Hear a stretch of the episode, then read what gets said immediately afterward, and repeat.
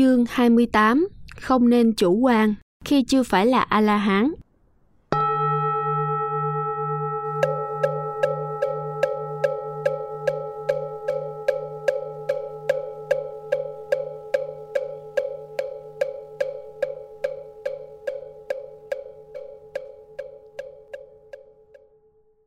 một Dịch nghĩa Đức Phật dạy rằng Này các tỳ kheo, chớ quá tự tin, ỷ lại. Ý các thầy chưa thể tin được, phải dè dặt, chớ gần gũi với sắc đẹp. Gần sắc đẹp thì họa sinh, khi chứng được A-la-hán mới có thể tự tin. 2. Lược giải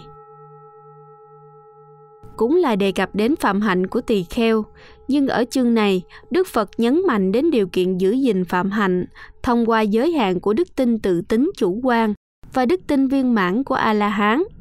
Đức tin tự tính được nêu lên ở đây như một thái độ chủ quan duy ý chí, ỷ vào chính mình một cách quá đà, không biết lượng sức, để rồi từ đó tự đẩy mình vào ngõ cụt của phạm hạnh bể vụng, tỳ vết. Nếu như sự tự tính trong phạm trù lục tính tính tự, tính tha, tính nhân, tính quả, tính sự, tính lý là yếu tố cấu thành nhận thức quan đúng đắn đối với nhân quả sự lý và còn là yếu tố tăng cường ý chí nghị lực trên đường tu tập giải thoát. Thì cái gọi là tự tính ở đây chương này là tự tin vào một khả năng vượt thoát hệ lụy của sắc dục mà khả năng đó mình chưa có được. Khi chúng ta diện kiến tiếp xúc với sắc đẹp của người khác phái tâm ý chúng ta vẫn còn ít nhiều dao động, rung cảm, dù ở tần số thấp, vẫn là dấu hiệu của sa đọa phạm hạnh. Do đó, chưa có thể quá tự tin mà đắm trước nơi lầy sinh tử ấy. Phạm hạnh là giới hạnh đã gạn đục khơi trong, trắng như tuyết, lắng như nước hồ thu. Nó là thành quả của tu tập độc cư, viễn ly vọng tình, thế nhiễm. Vì vậy, Phạm hạnh bị xem là bể vụn sức mẻ khi mà người tu sĩ tiếp đối với sắc đẹp hay những gì thuộc về sắc đẹp mà còn khởi tâm móng nhiễm, đam mê, quyến luyến. Kinh Tăng Chi, một trong năm bộ Nikaya đề cập nhiều nhất về luật học. Nó dạy rằng người khác giới tính sẽ trói buộc lẫn nhau dưới 8 trường hợp. Trường hợp nam nhân thì ngược lại.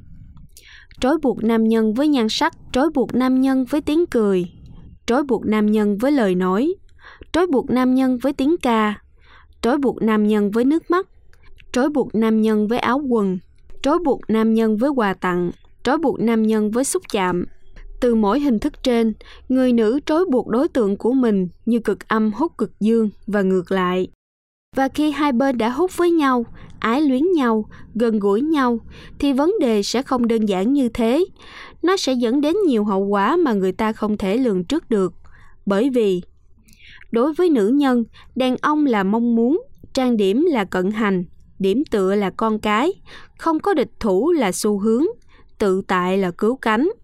Ở một đoạn kinh khác, Đức Phật còn cho biết dưới nhiều góc độ khác nhau, nhiều hình thức khác nhau, người nữ sẽ chinh phục tâm người nam một cách hữu hiệu mãnh liệt nhưng chinh phục hơn hết là cảm xúc này các tỳ kheo ta không thấy một tiếng nào, một hương nào, một vị nào, một xúc nào.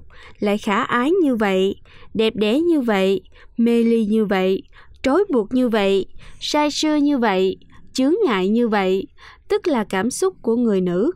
Này các tỳ kheo, ai ái luyến, tham luyến, tham đắm, say mê cảm xúc của nữ nhân, chúng sẽ bị âu sầu lâu dài, bị rơi vào uy lực của nữ xúc nữ nhân khi đang đi sẽ đứng lại để chinh phục tâm đàn ông.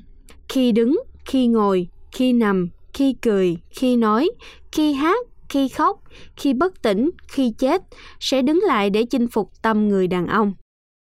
Chính vì thế mà đức phật dạy tất cả tu sĩ chúng ta, chớ quá tự tin ỷ lại.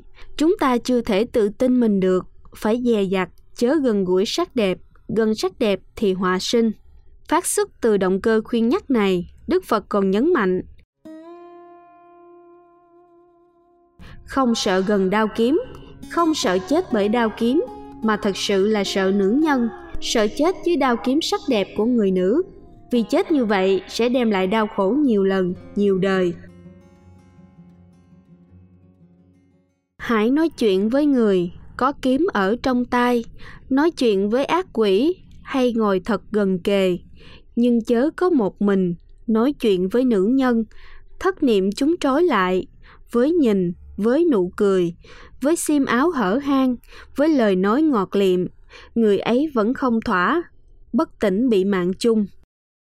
Một lần nọ, để chúng tỳ kheo ý thức được tai họa của nữ sắc khi vị tỳ kheo phải tiếp xúc, Đức Phật đưa tay chỉ vào ngọn lửa đang cháy đỏ rồi dạy. Việc này là tốt hơn, là ôm ấp, ngồi gần, nằm gần nhóm lửa lớn đang bốc cháy hơn là ôm ấp, ngồi gần, nằm gần tay chân mềm mại non trẻ của người con gái sát đế lợi, bà La Môn, hay người con gái của gia chủ. Và Đức Phật giáo giới tiếp, ta tuyên bố rằng với các người ác giới theo ác pháp, sở hành bất tịnh, đáng nghi ngờ, những hành vi che đậy không phải sa môn nhưng tự nhận sa môn, nội tâm hôi hám, ứ đầy tham dục, tính tình bất tịnh. Này các tỳ kheo, vì ấy có thể đi đến chết hay khổ gần như chết. Sau khi thân hoại mạng chung sinh, vào cõi dữ, đọa xứ, địa ngục. Cũng chính vì thân cận gần gũi, ái luyến người nữ phát sinh ra nhiều tệ nạn, sắc sối, đau khổ cho người tu sĩ hướng đến viễn ly. Đức Phật dạy người nữ là cây gai của phạm hạnh giải thoát. Tháo gỡ cây gai này là A-la-hán. Với người sống phạm hạnh, thân cận người nữ là cây gai. Hãy sống không phải là cây gai, ly cây gai. Này các tỳ kheo, không có cây gai là A-la-hán, ly cây gai là A-la-hán. Lời dạy trên đây cũng chính là điều mà kinh này gọi là khi chứng được A-la-hán mới có thể tự tin. Vì vậy, trong các kinh Đức Phật luôn khuyên chúng tỳ kheo không nên lui tới trúc xứ người nữ để tránh sinh tâm ái luyến và tránh sự dèm pha thị phi không tốt. Thành tựu pháp này, tỳ kheo mất tin tưởng bị nghi ngờ là ác tỳ kheo, cho dù vị ấy đã đạt được bất động. một Thường đến chỗ dâm nữ. 2. Thường đến nhà đàn bà quá. 3. Đến nhà cô gái già. 4. Thường đến nhà các hoạn quan. 5. Thường đến trú xứ tỳ kheo ni. Và hơn thế nữa, tránh xa, phòng ngừa kỹ như vậy không chỉ có tác dụng tốt về danh phẩm đạo đức, mà thực chất còn có lợi về phạm hạnh biện chứng, giới, định, huệ, giải thoát, giải thoát tri kiến như đoạn kinh dưới đây minh thị. Này các tỳ kheo, khi thánh giới được giác ngộ, thể nhập thánh định, thánh trí, thánh giải thoát cũng được giác ngộ, thể nhập. Khi những pháp này được thể nhập thì sợi dây hữu ái sẽ được cắt đứt. Sợi dây đưa đến sinh hữu được đoạn tận và không còn tái sinh.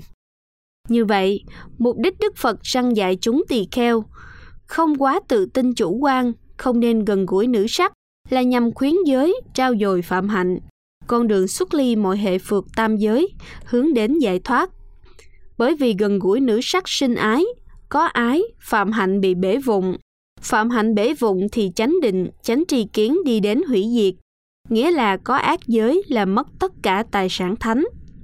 Này các tỳ kheo, gần gũi nữ sắc, ác giới sinh, với người có ác giới, chánh định nhân đây bị phá hoại. Khi chánh định không có mặt, như thị tri kiến nhân đây bị phá hoại. Khi như thị tri kiến không có mặt, nhàm chán ly tham nhân đây bị phá hoại. Khi nhàm chán ly tham không có mặt, thì giải thoát tri kiến cũng nhân vậy bị phá hoại. Do đó, chỉ khi nào chứng đắc quả A-la-hán hay đang trên con đường hướng đến A-la-hán, người tu sĩ chúng ta mới có quyền tự tin nơi mình và có thể tự tại phát biểu rằng giờ đây tôi mới thật sự giải thoát mọi ái triền hệ phượt